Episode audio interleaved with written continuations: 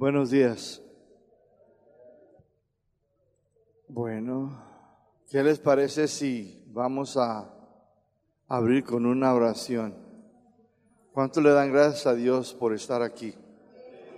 Te levantó, llegaste bien y tenemos mucho por qué agradecer, ¿verdad? Si usted tiene algo por qué agradecerle, démosle gracias en esta mañana. Señor, venemos en tu precioso nombre, ante nuestro Padre que está en el cielo y queremos reconocerte a ti en esta mañana y reconocer, Señor, todos tus favores, tus misericordias, tus bondades, aún sin merecerlo. Muchas gracias por habernos considerado y habernos hecho hijos Gracias en esta mañana por habernos concedido llegar aquí sanos, salvos. Gracias Dios, muchas gracias. Te pedimos que en esta mañana nos des también un corazón para tu palabra, para las sagradas escrituras. Que en esta mañana tu palabra encuentre, Señor, y produzca en mí, Señor, 100, 60, 30, conforme a tu voluntad. Dame conocimiento, entendimiento, Señor, a tu palabra, a través de la ayuda de tu Santo Espíritu. Te lo pedimos, Padre, en el nombre de Jesús. Amén y amén. Abra su Biblia conmigo en Filipenses capítulo 2. Ya terminamos el capítulo 1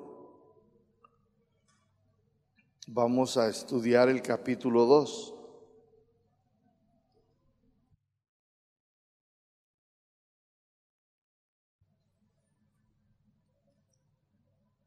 Tema número 5. La unidad en la iglesia. Tema número 5. La unidad en la iglesia. La unidad. ¿Cuántos saben que es bien importante la unidad en la iglesia? Muy importante. Aquí, Filipenses, vamos a leer del 1 al 4. ¿Qué le parece? Amén. Por tanto, si hay alguna consolación en Cristo, si algún consuelo de amor, si alguna comunión del Espíritu, si algún afecto entrañable, si alguna misericordia, completad mi gozo si entiendo lo mismo teniendo el mismo amor, unánimes, sintiendo una misma cosa. No hagas nada por, por contienda o por vanagloria, antes bien, con humildad, estimando cada uno a los demás como superiores a él mismo. No mirando cada uno por lo suyo propio, sino cada cual también por los de los otros. Para que una iglesia pueda existir la unidad, debe de haber en la congregación y en todo creyente ciertas actitudes, ciertas características, pero deben de ser bíblicas. Vamos a ver las características que se necesita para poder mantener una iglesia unida, una iglesia en armonía. Yo te voy a leer este versículo 1. En la Biblia Dios habla hoy porque si lo lees en la Reina Valera, yo me imagino que muchos de ustedes se preguntarán, por tanto, si hay alguna consolación en Cristo, si algún consuelo, y como que no le entendemos con claridad. Cuando lees otras versiones te ayudan, y la versión Dios habla hoy nos va a ayudar y nos va a aclarar lo que exactamente está diciendo en el versículo 1. Amén. Te lo voy a leer, versículo 1, Dios habla hoy. Así que si Cristo los anima, si el amor de, Cristo los consuela, si han participado del mismo Espíritu, el Espíritu Santo, si conocen el cariño y el profundo y la compasión del Señor, en otras palabras, si Cristo los ha animado a ustedes, pues ustedes también deben de animar a los demás. Y si el amor de Cristo los ha consolado, también ustedes deben de consolar a otros con ese mismo amor. Y si todos ustedes tienen al Espíritu Santo, pues sean compasivos, sean misericordiosos. ¿Cuántos tienen al Espíritu Santo? Bueno, nosotros debemos de ser que compasivos, misericordiosos. ¿Por qué? Porque Jesús fue compasivo contigo, fue misericordioso contigo. Simplemente esta mañana no fue compasivo contigo, no fue misericordioso el que llegaras hasta aquí, ciertamente. Yo venía manejando y venía escuchando una alabanza y es en inglés, pero decía, denle gracias a Dios, decía el, el cantante, dice, porque Dios ha sido tan bueno, dice, que si puedes recordar, recuerda todo lo bueno que Él ha hecho para contigo. yo venía meditando y yo dije, wow, sí es cierto. Dios ha sido muy compasivo, muy misericordioso. Y luego el Señor me recordó de cómo es el corazón. dije yo, no, sí es compasivo y misericordioso. El corazón es fraudulento, es torcido, vaga. Es débil, es frágil, es enfermizo. Engañoso es el corazón sobre todas las cosas. Y perverso es lo que significa. Enfermo, débil. O sea, no hay cura. Somos salvos por qué? Por la gracia, por la fe, ¿sí o no? Entonces, si tú, está diciendo Pablo aquí, si tú has sido animado por el Señor, pues anima a los demás.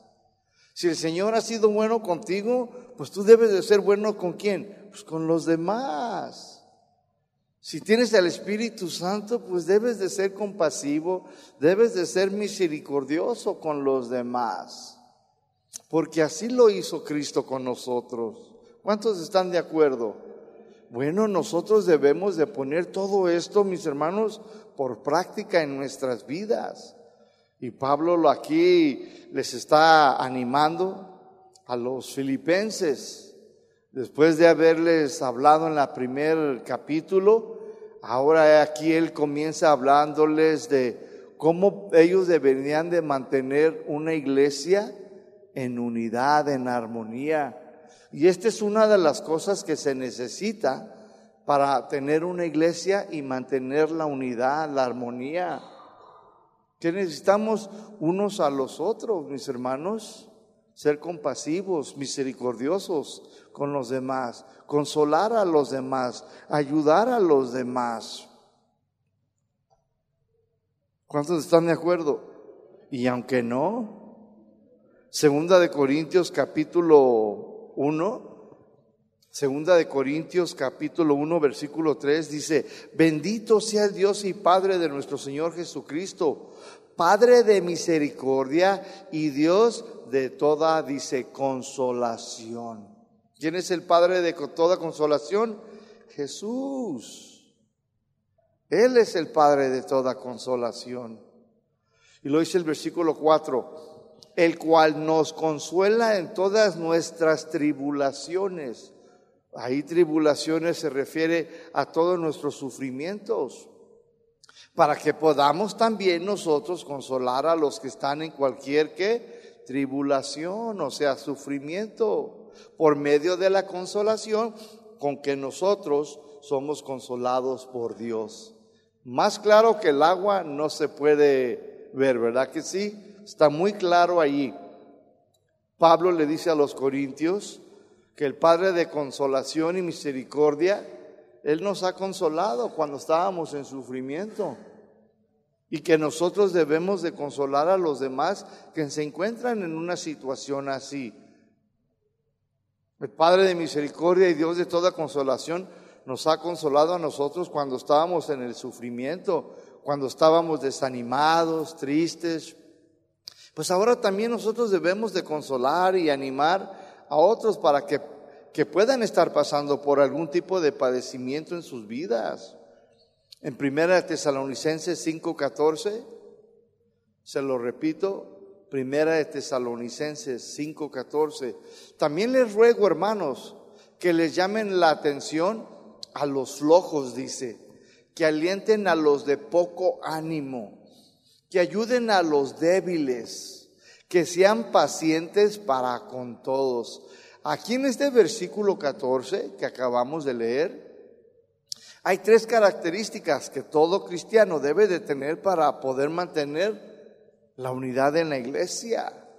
¿Quieran qué? Dice, que alienten a los de poco ánimo, que ayuden a los débiles, que sean pacientes con quién, con algunos. ¿Con algunos lo que dice? No, dice con todos. ¿Sí o no? La palabra aquí, alienta, viene una palabra griega, para museomai, para museomai, que significa, escúcheme bien, relacionarse cercas. ¿Sí? En otras palabras, ven, ven aquí, cerquitas de mí, cara a cara. Quizás le puedas poner la mano por el hombro al amigo, a la hermana, al hermano en Cristo, ¿sí? Eso significa para Osemai relacionarse con una persona pero de cerca. Y esto implica animar y consolar.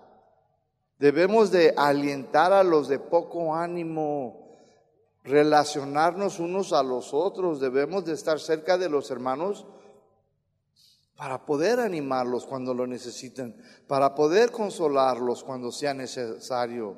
Algunos no les gusta relacionarse con los hermanos, salen corriendo de la iglesia. ¿Conocen a alguien así? Se termina la predicación, el pastor, y, y hay algunos que no conocen a nadie, no se relacionan con nadie. Agarra la bolsa, agarra al marido, y se lo lleva. Vámonos.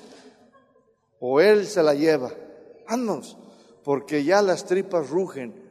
Y se van y agarran al niño y ahí lo llevan ahí arrastrando al chiquillo. Pero no se relacionan con nadie. Y luego vienen con el pastor y se quejan. Pastor, es que nadie me llama, nadie me consuela. Pues ¿cómo? Si te vas bien pronto, sales corriendo. Otros, otros mis hermanos, pues solo van de vez en cuando a la iglesia y no tienen amistad con otros hermanos y también terminan desanimados. Y no hay quien los aliente, no hay quien los anime. Y también se quejan al pastor y dicen, es que aquí no hay amor. Vas de, van de vez en cuando. Y luego quieren ser animados, alientados, pero si no van, y lo llaman a la iglesia y dicen, es que aquí no hay amor. Espérame, eso es una de las cosas que yo experimenté llegando aquí a México. Llegué yo aquí y dije, no hombre, esta iglesia está, eran como tres mil personas. Dije yo, yo necesito hacer que las cosas sucedan, porque nadie me va a hablar. Y luego más con este español mocho, dije, no hombre, y luego mi, vestuario muy diferente, pues eh, los estilos, ¿no? Las costumbres, todo diferente. Yo una vez invité a una hermanita a un café y ya me andaban casando. Me dice la pastora Vicky, no, es que mando, aquí es muy diferente.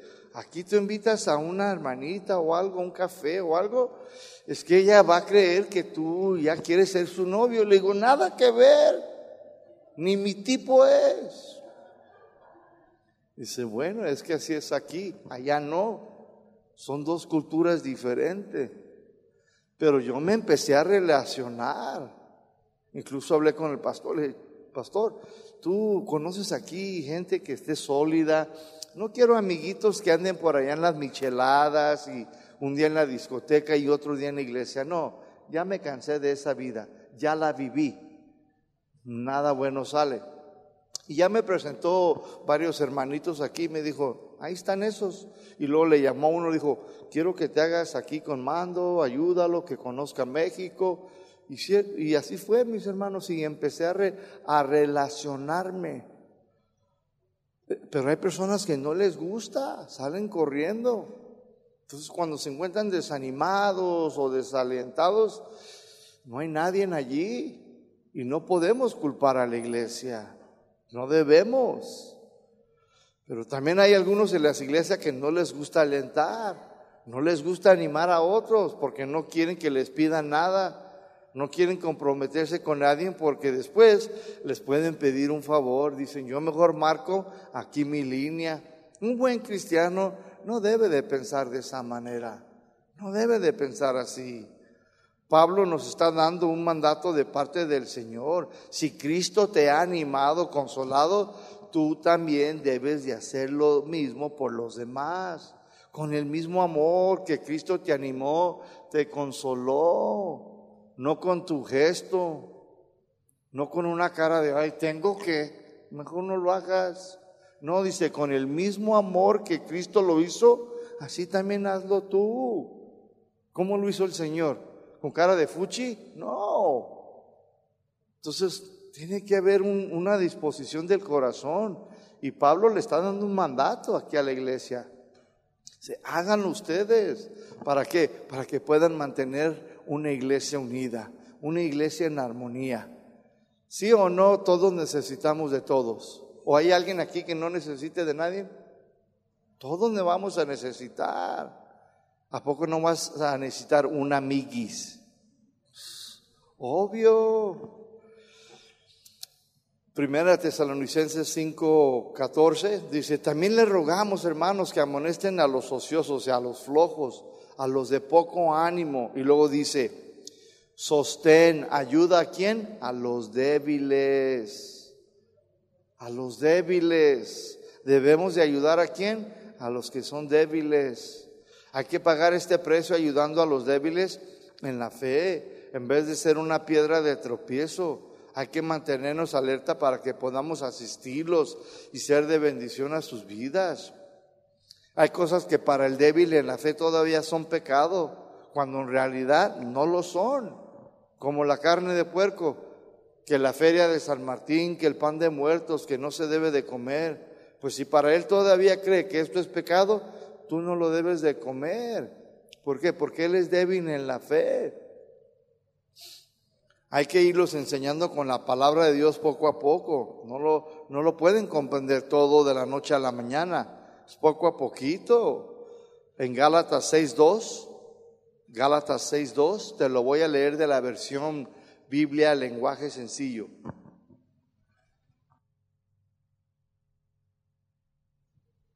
Gálatas 6.2, Biblia, lenguaje sencillo. Dice, cuando tengan dificultades, ayúdense unos a otros. Esa es la manera de obedecer la ley de Cristo. La ley de Cristo. ¿Cuál es la ley de Cristo? Pues que cuando mires a alguien necesitado, que lo ayudes. Este es el precio a pagar, mis hermanos, pero algunos no quieren pagar este tipo de precios. Debemos de ayudar a los débiles en la fe, siempre animándolos, alientándolos, manteniéndolos cerca. Si no los miras en la congregación, visítalo, llámalo, mándales un WhatsApp, qué sé yo. Algunos dicen, ay, que lo ayude el pastor. Quieren que el pastor visite, quieren que el pastor les mande mensaje, y luego las ovejas, ¿qué hacen? Me, no. Las ovejas hacen abejas, ¿sabían ustedes eso? Un pastor no hace ovejas. Las, las ovejas se producen solas. El pastor tiene su responsabilidad y es orar por las ovejas y prepararse para la palabra, para darles una buena, sana doctrina balanceada, una buena comida, para que no se vayan al otro extremo y tampoco se vayan al otro extremo de no hacer nada, sino que tengan un equilibrio en su manera de vivir. ¿Cuántos saben que es bien importante el equilibrio como cristianos? Tiene que haber un equilibrio. Porque si el, el, esposo nomás se la pasa aquí en el instituto, pero no hace sus responsabilidades en su casa, pues vamos a tener a la señora aquí Pastor, ¿qué onda? Pues que este aquí no quiere trabajar, que porque ya es misionero, que ya es cristiano y que, pero allá nada. no trae para la papa, no me da para el chivo, y no me da para el tecolote, qué sé yo. Y nada de nada. No, tiene que haber un equilibrio, ¿sí o no? Entonces debemos de ayudar a los débiles, mis hermanos. Número tres dice que sean pacientes con todos, ahí mismo en el 14 dice que sean pacientes. Sean pacientes con algunos o con todos, con todos. Esta es otra maravillosa característica que debemos de tener en nuestras vidas para con los demás. Debemos ser pacientes con todos, no solo con los que te caen bien, ¿sabe? También con los que son bien difíciles, los cabezones y las cabezonas. Hay que ser pacientes con todos los hermanos, pues Dios usa a los más difíciles para formar tu carácter, para cambiarte y transformar tu vida. El Dios y Padre de misericordia y toda consolación siempre nos ha consolado, nos ha animado, nos ha ayudado y ha sido paciente para con todos nosotros, ¿sí o no? ¿Sí o no, iglesia? Entonces, ¿qué debes de hacer tú? Lo mismo para con los otros. Y esto es un mandamiento de parte del Señor, mis hermanos. Todos flaqueamos, todos vamos a sentirnos débiles en alguna o otra etapa de nuestras vidas. Todos nos va a pegar la soledad, todos alguna o en otra área de nuestras vidas vamos a ser rechazados o vamos a estar débiles en la fe, desanimados y vas a necesitar a alguien, tú debes de hacerlo. Agarra la palabra de Dios y empieza a pompear a ese hermano. Pompear, me refiero, es como echarle gasolina a un carro Llénalo. No, hermano, acuérdate de lo que dijo el Señor. Acuérdate, hermana, acuérdate de la promesa. Acuérdate de la palabra de Dios. Él no, él no miente. Si Él lo dijo, Él lo hará. Y fiel es el Señor que comenzó la buena obra en nosotros. Y Él te va a perfeccionar. Él te va a ir mejorando y mejorando. Tú aguantas, resiste y tú lo animas. Y ella dice, sí, qué bueno que viniste ay, qué bueno que me hablaste, qué bueno que viniste a visitarme. Nadie lo había hecho. A veces la gente necesita un empujón. El Señor lo hizo contigo, lo hizo conmigo y lo sigue haciendo. En Isaías 41, 10, Isaías 41, 10 dice, no temas porque yo estoy contigo, no desmayes porque yo soy tu Dios que te esfuerzo siempre te ayudaré, siempre te sustentaré con la diestra de mi justicia. Este versículo el Señor me lo dio hace 20 años en una prisión federal.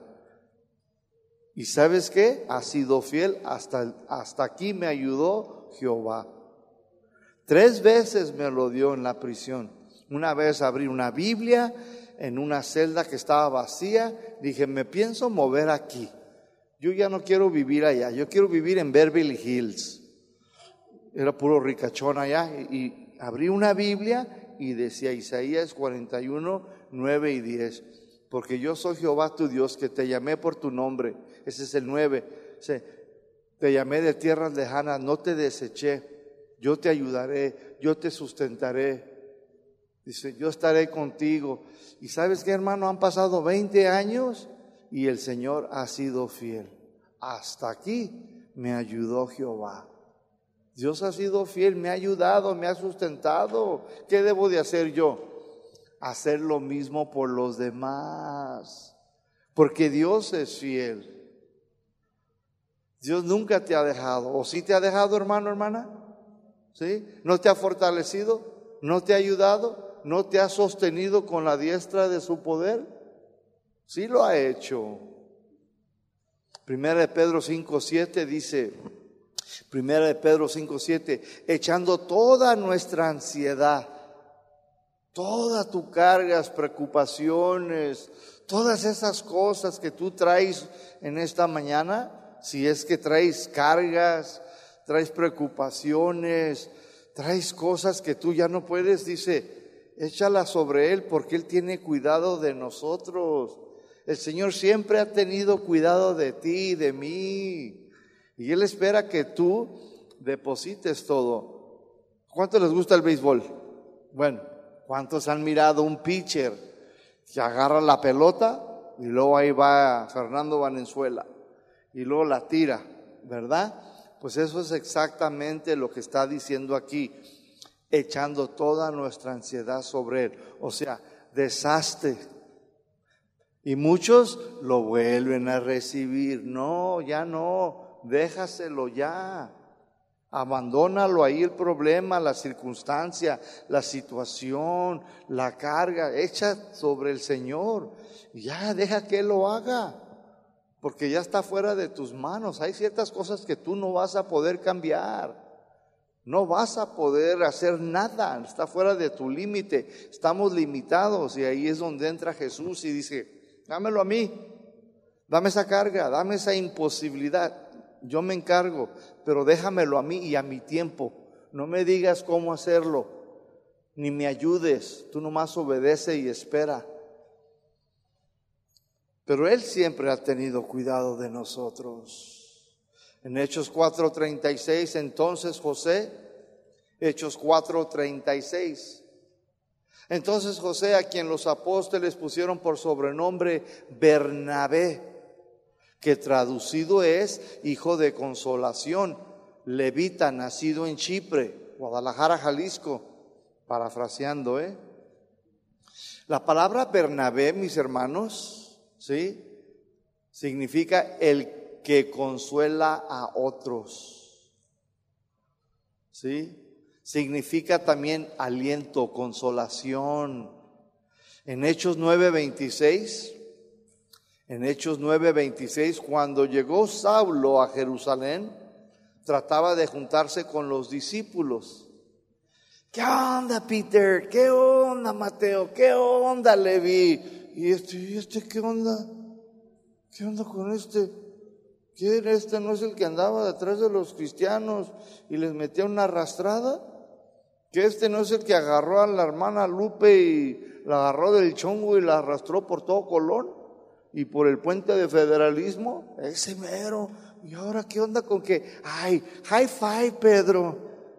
¿Eh? ¿Qué onda? Y no, no, no, como que se retiraban de él, no confiaban en él, no le creían, mi hermano. Y Pedro llegó allí, eh, perdón, Pablo llegó allí tratando de juntarse con los discípulos pero todos le tenían miedo, no creían que fuera un discípulo del Señor, es lo que dice allí. Y lo dice el 27. Entonces, ¿quién? Dice Bernabé. Tomándole lo trajo a los apóstoles y les contó cómo Sablo había visto en el camino al Señor. Sablo, mis hermanos, o sea, Pablo, estaba desanimado, no sabía qué hacer necesitaba de alguien que lo ayudara, que lo animara, que lo consolara. Se puede decir, mis hermanos, ¿por qué? Porque estaba solo, nadie creía en él, nadie confiaba en él, mis hermanos. ¿Quién fue a su ayuda? ¿Quién fue a él? Bernabé. ¿Quién? El que alienta, el hijo de consolación, el que consuela a otros, fue a animarlo, a consolarlo, fue a alientarlo, fue y se relacionó con él de cerca sin importarle su pasado, sin importarle si lo arrestaba, sin importarle si era feo, guapo, gordo, flaco, qué sé yo, si era de las chivas o si era de la... No le importó nada. Simplemente, mis hermanos, se arriesgó y fue y se acercó a él. ¿Para qué? Para animarlo, para consolarlo. Te agüites, Pablo, mira, es normal. Pues es que todo lo que hiciste, es que bárbaro. Hasta la hermana le dejaste el ojo morado. Y luego al hermano lo dejaste calvo, lo agarraste de las greñas. Los poquitos pelos que tenía se los quitaste. ¿Cómo te van a querer? Pues claro que no confían en ti, pero no te, no te. Y ahí estaba, mis hermanos, ¿sí? Dios busca Bernabés en las iglesias, pero estos lamentablemente están en peligro de extinción, mis hermanos. Ya nadie quiere ser Bernabé, ya nadie quiere ir a visitar, que lo haga el pastor. He aquí, manda a mi hermano, ya no es mándame a mí, Qué bonito, ¿no? Dios busca Bernabés. Filipenses 2.2 dice, completa, completen mi gozo En otras palabras, está diciendo, ¿quieren hacerme feliz? ¿Quieren que esté contento? Pues hagan esto. ¿Hagan qué? Consuelen a otros, ayuden a otros, animen a otros, alienten a los de poco ánimo. Ahí mismo en el versículo 2, la segunda parte dice, sientan lo mismo, tengan el mismo amor, unánime, sintiendo una misma cosa. En otras palabras, ¿quieren que esté yo feliz? ¿Quieren que yo esté contento? Sientan todos lo mismo, tengan todos el mismo amor, todos juntos sientan las mismas cosas. Este debe de ser un estilo de vida para toda la congregación. Si queremos mantener la unidad en la iglesia, este debe de ser la conducta de todo cristiano dentro y fuera de la iglesia. Todos debemos de practicar las normas de Dios, todos debemos de tener el mismo amor, todos debemos de sentir compasión, todos debemos de estar unánimes sintiendo las mismas cosas. Si al cuerpo físico le duele una pierna, todo el cuerpo se duele. Si un ojo le duele a tu cuerpo, todo el cuerpo se duele, ¿sí o no? Así también debe de ser la iglesia de Cristo. La Biblia dice que tenemos la mente de quién? ¿Del Papa Juan Pablo? No, tenemos la mente de Cristo. Si miras a una hermana que está padeciendo, sufriendo, toda la iglesia debe decir, hay que orar por la hermana. Y alguien debe de ir allí, poner sus manos. Y hermana, ¿qué podemos ayudarte? Te vamos a mantener de cerca. Te voy a echar una llamadita en la noche a ver cómo sigues. ¿Sí o no? Mostrar interés. Yo sé que es difícil porque muchas veces pues todo esto es nuevo para nosotros.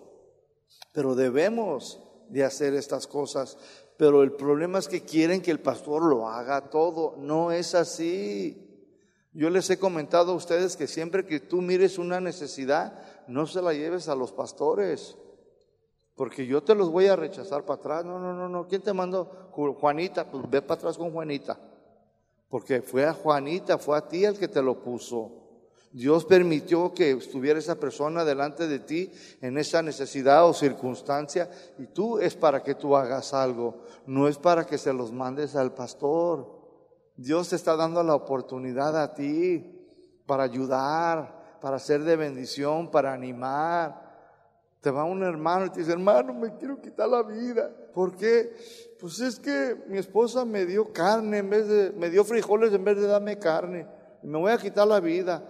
Ay, no, deja, déjalo mando al pastor. No, tú.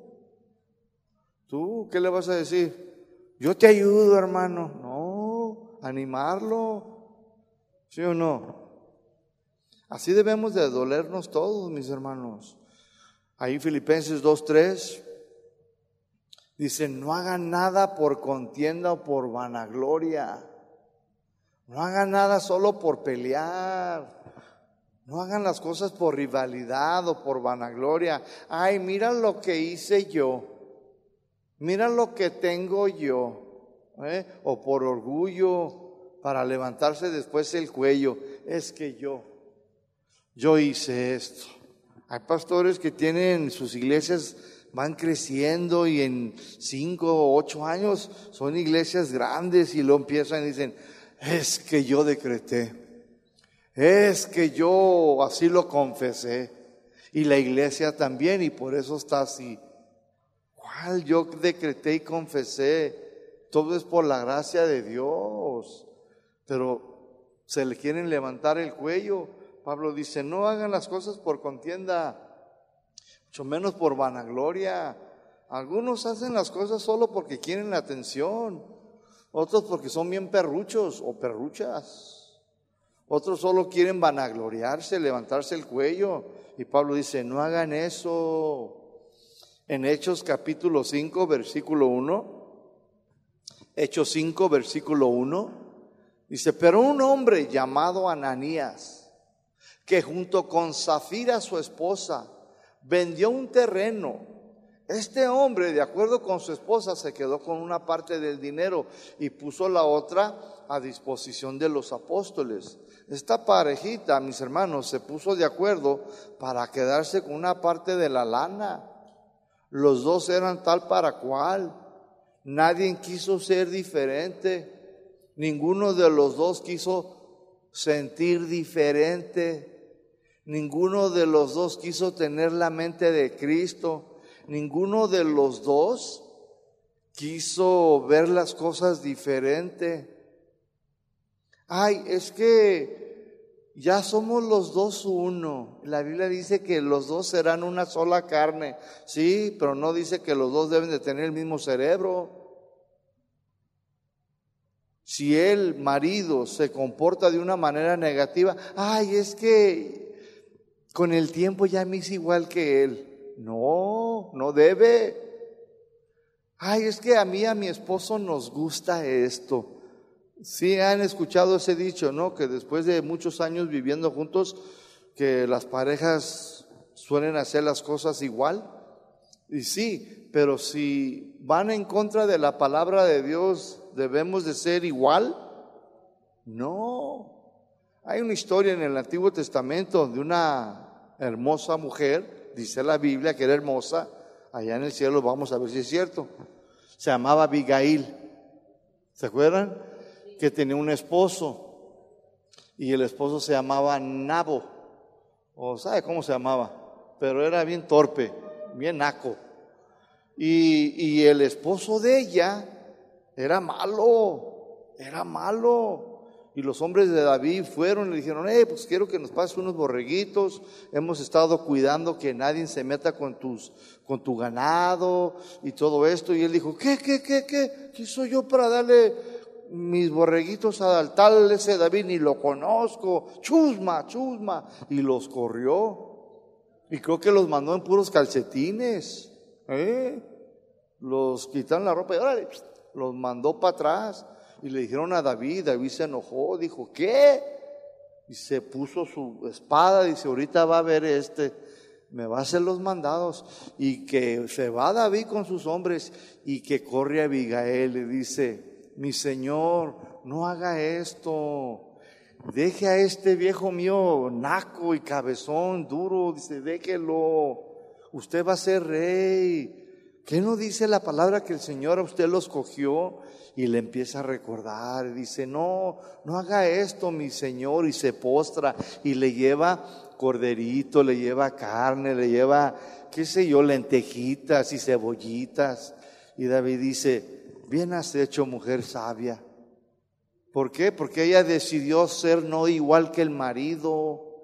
Si de que si su marido, su esposa, dile que no y, te dice que empieces a mentir, ¿qué debes de hacer tú? Ay, sí, viejo, pues esta no, Zafira no, dijo, no, estamos de acuerdo, sí, sí, sí. Ahora, ¿por qué lo hicieron, mi hermanos? ¿Por qué los dos se pusieron de acuerdo a echarle mentiras a Pedro? ¿Por qué? Mira, en Hechos 4, 36, versículos anterior, Ahí. Hechos 4:36. Tal fue el caso de un levita llamado José, natural de Chipre, a quien los apóstoles pusieron por sobrenombre Bernabé, que significa hijo de consolación. Este hombre vendió su terreno o vendió un terreno de su propiedad y puso el dinero a disposición de los apóstoles. Mira, Déjame, aquí hay un principio en este versículo 37. Cuando tú des algo a la iglesia, ¿sí? a los ministros o algo, dice aquí que ellos trajeron, lo pusieron a los pies de los apóstoles. Yo he tenido la experiencia de que hay algunos hermanitos inocentemente, ¿verdad? Lo hacen. Pastor, el otro día me dio un hermano, me dice, aquí van 20 mil, pero yo quiero que, que se haga esto y esto y lo otro. Eso no es dar tu dinero al Señor, ¿eh? Cuando tú das algo debes de ponerlo a disposición para lo que la iglesia lo sea o lo vea necesario. ¿Sí? Que si se está cambiando los papeles del terreno a nombre de la iglesia y no hay, pues, eso es para eso, Dios está proveyendo. Pero si una persona llega y dice, aquí yo doy esto, pero yo quiero que se haga esto y esto otros, y ya es para esto, no lo estás dando, lo sigues sosteniendo, lo tienes que soltar. Y él llegó y lo puso a disposición. úsenlo para lo que ustedes crean necesario. Eso es lo correcto, mis hermanos. Ya no es de Él, Él ya lo entregó, se lo dio al Señor y lo puso a disposición de estos hombres de confianza. ¿Sí me doy a entender? Pero cuando nosotros todavía queremos que haga la iglesia lo que nosotros queremos, no es, ni siquiera te, eh, te es de bendición para ti. Por más miles y millones que des, no es la manera correcta bíblica. ¿sí? Entonces este hombre pues lo puso ahí a la disposición de los apóstoles.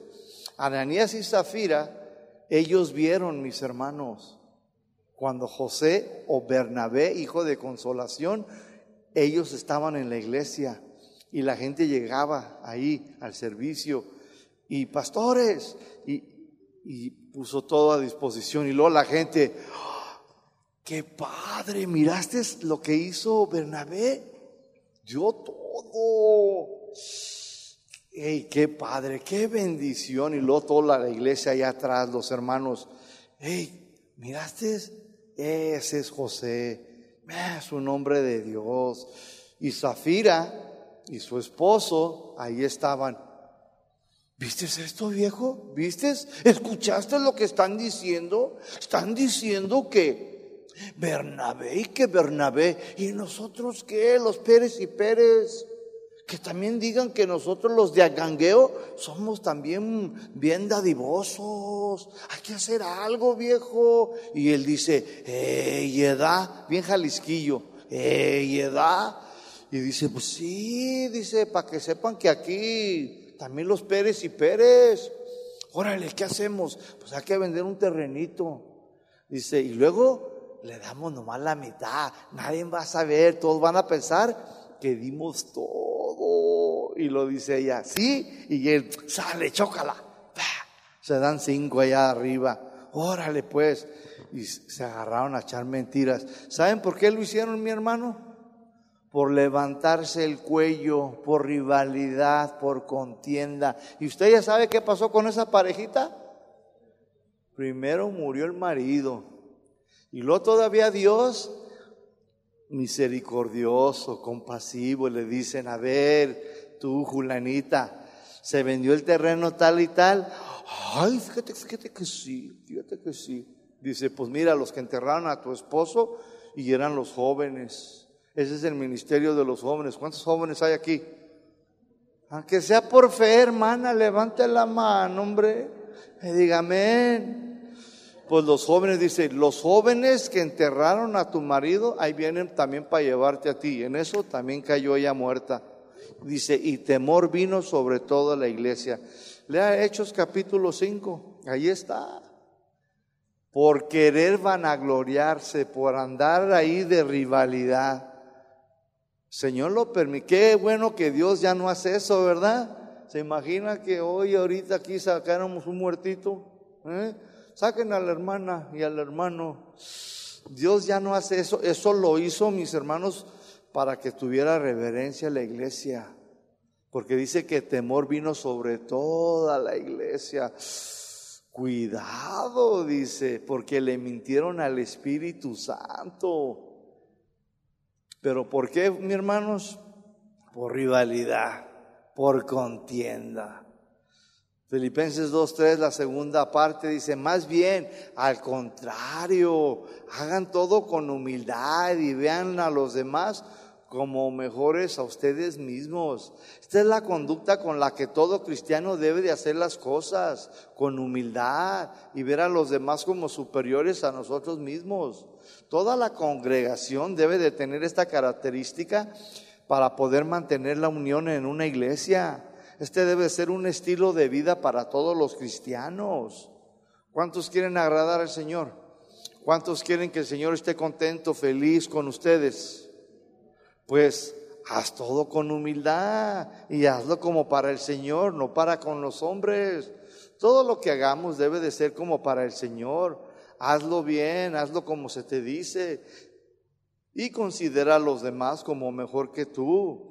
Busquemos la humildad, adquiérela, obténla, es gratis, no cuesta nada. Solo pídesela al Señor y ve a los hermanos como superiores a ti mismo. Déjame, te doy un ejemplo de la humildad.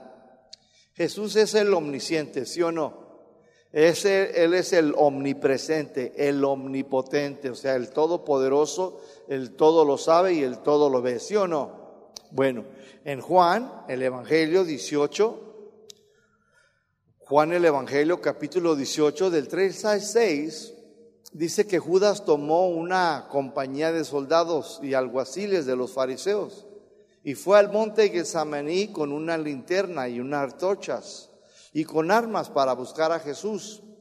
Jesús ya sabía que vendrían por él. Y cuando él los vio llegar, Jesús les preguntó, ¿a quién buscáis? Y ellos respondieron, a Jesús de Nazaret. Jesús dijo, yo soy. Cuando dijo yo soy, dice que retrocedieron y cayeron a tierra. Esto, mis hermanos, es poder en humildad. Él podía haber aniquilado, haberlos mandado al otro mundo, ¿sí o no? Pero no lo hizo. La humildad, escúcheme bien, es poder en control. La humildad es poder en control. Déjame te doy otro ejemplo. Tú te subes al ring con un contrincante y ese contrincante se llama Mike Tyson. Se llama Mike Tyson. Y ustedes ya han escuchado Mike Tyson, ¿no? Yo creo que este Mike Tyson va a ir al Salón de la Fama. A él le agradan mucho los mexicanos, porque son como él, atrevidos y feroces, pero en el espíritu. Amén. Bueno, te subes a pelear con Mike Tyson. ¿Cómo te va a ir en el primer round? Fíjate, él es el, el, campeón más joven en la historia de los pesados. Tenía 19 años. 19. Tumbé, tumbó a Michael Spinks en 19 segundos y lo dejó tendido en la lona. 19 segundos en el primer round y lo mandó a dormir, le apagó las luces, miró pajaritos, Michael Spinks. Ahora, tú te pones con Mike Tyson y luego él te deja que tú le tires y le tires y él nomás te da vueltas y vueltas. ¿Cómo se le llamaría eso? Humildad, poder en control. Te puede noquear, pero no lo va a hacer porque sabe que no estás lejos de hacerle un rasguño. Eso es, mis hermanos, humildad. Eso es humildad. Tener algo, tener poder, pero tú tienes control de ello y no lo usas. ¿Sí? Entonces, Pablo está diciendo, no haga nada por contienda o por vanagloria, antes bien con humildad, dice, y ven a los demás como mejores a ustedes mismos.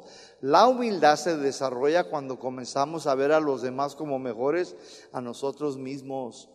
La humildad se desarrolla cuando nosotros ponemos nuestras capacidades, nuestras habilidades superiores en control sobre los demás. Ay, es que yo sé más que tú. Yo he visto inocentemente algunos hermanitos, hermanitas, ¿no? Ay, es que a ti te falta. Es que, es que tú esto, ay, es que no tienes el conocimiento que yo, o sea, y luego bien fresas, para acabar. No, mis hermanos. Filipenses 2.4. No mirando cada uno por lo suyo, dice, ninguno debe de solo buscar sus propios intereses, lo que le conviene, si tú dices que eres cristiano, no debes de estar buscando solo tu propio interés. Ya no debes de andar viendo por ti mismo. Cuando hay otros creyentes de por medio. Algunos todavía no han entendido este mandamiento del Señor y andan solo buscando lo que les conviene. Andan buscando solo sus propios intereses. Solo buscan su bienestar. Primera de Corintios 10, 24. Primera de Corintios 10, 24 que nadie pues busque su propio bien, sino el bien de los demás.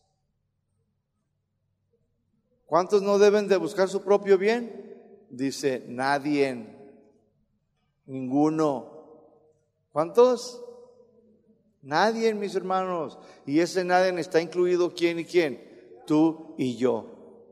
Tú y yo, mis hermanos, no debemos de buscar ya en Cristo Jesús nuestro propio bien, tu propio bienestar, tus propios intereses, cuando hay otros de por medio. No, ya no debes.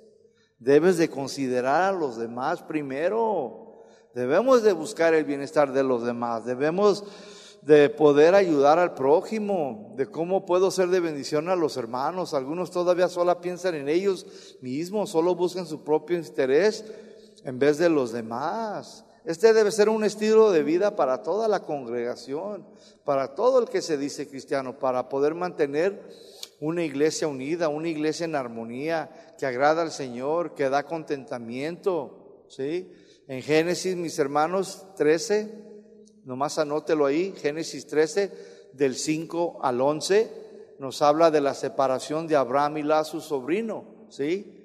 Y ahí hubo un, un conflicto entre los ganaderos de Lot y los ganaderos de Abraham, porque habían enriquecido los dos. Entonces los ganaderos se pelearon porque el lugar era muy pequeño, muy chico. Entonces Abraham era tío de Lot. Lot era el sobrino. Abraham era el mayor, era más grande, él era, el Lot era hijo de su, hermano.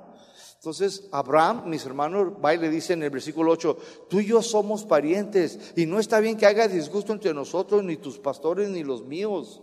¿Sí? Versículo 9, ahí tienes toda la tierra para que escojas. Por favor, sepárate de mí. Si tú te vas al norte, yo iré al sur. Si tú te vas a ir al sur, yo miré para el norte. Y luego dice el 10, y lo, miró todo el valle del río Jordán y vio que hasta el pueblito de Soar del valle tenía agua y era como un jardín. O sea, se parecía a Egipto.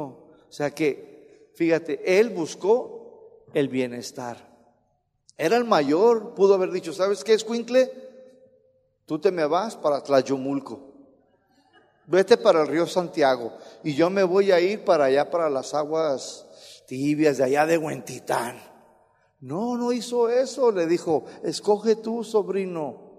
Lo puso a él a escoger.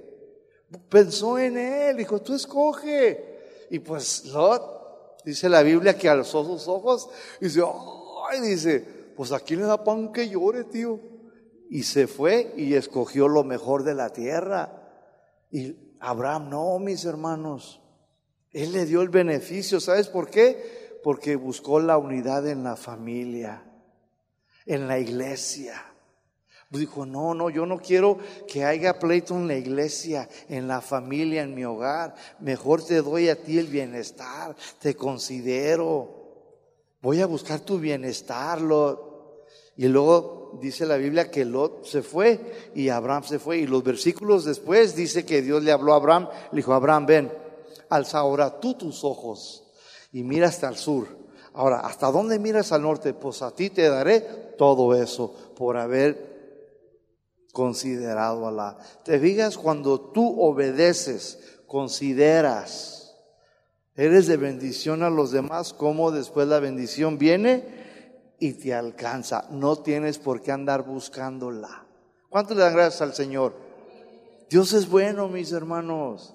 Cuando tú haces, buscas la unidad de la iglesia, tú tienes y buscas estas características en tu vida, tarde que o temprano, las bendiciones de Dios vendrán a tu vida. Tarde que o temprano, mi hermano, te alcanzarán.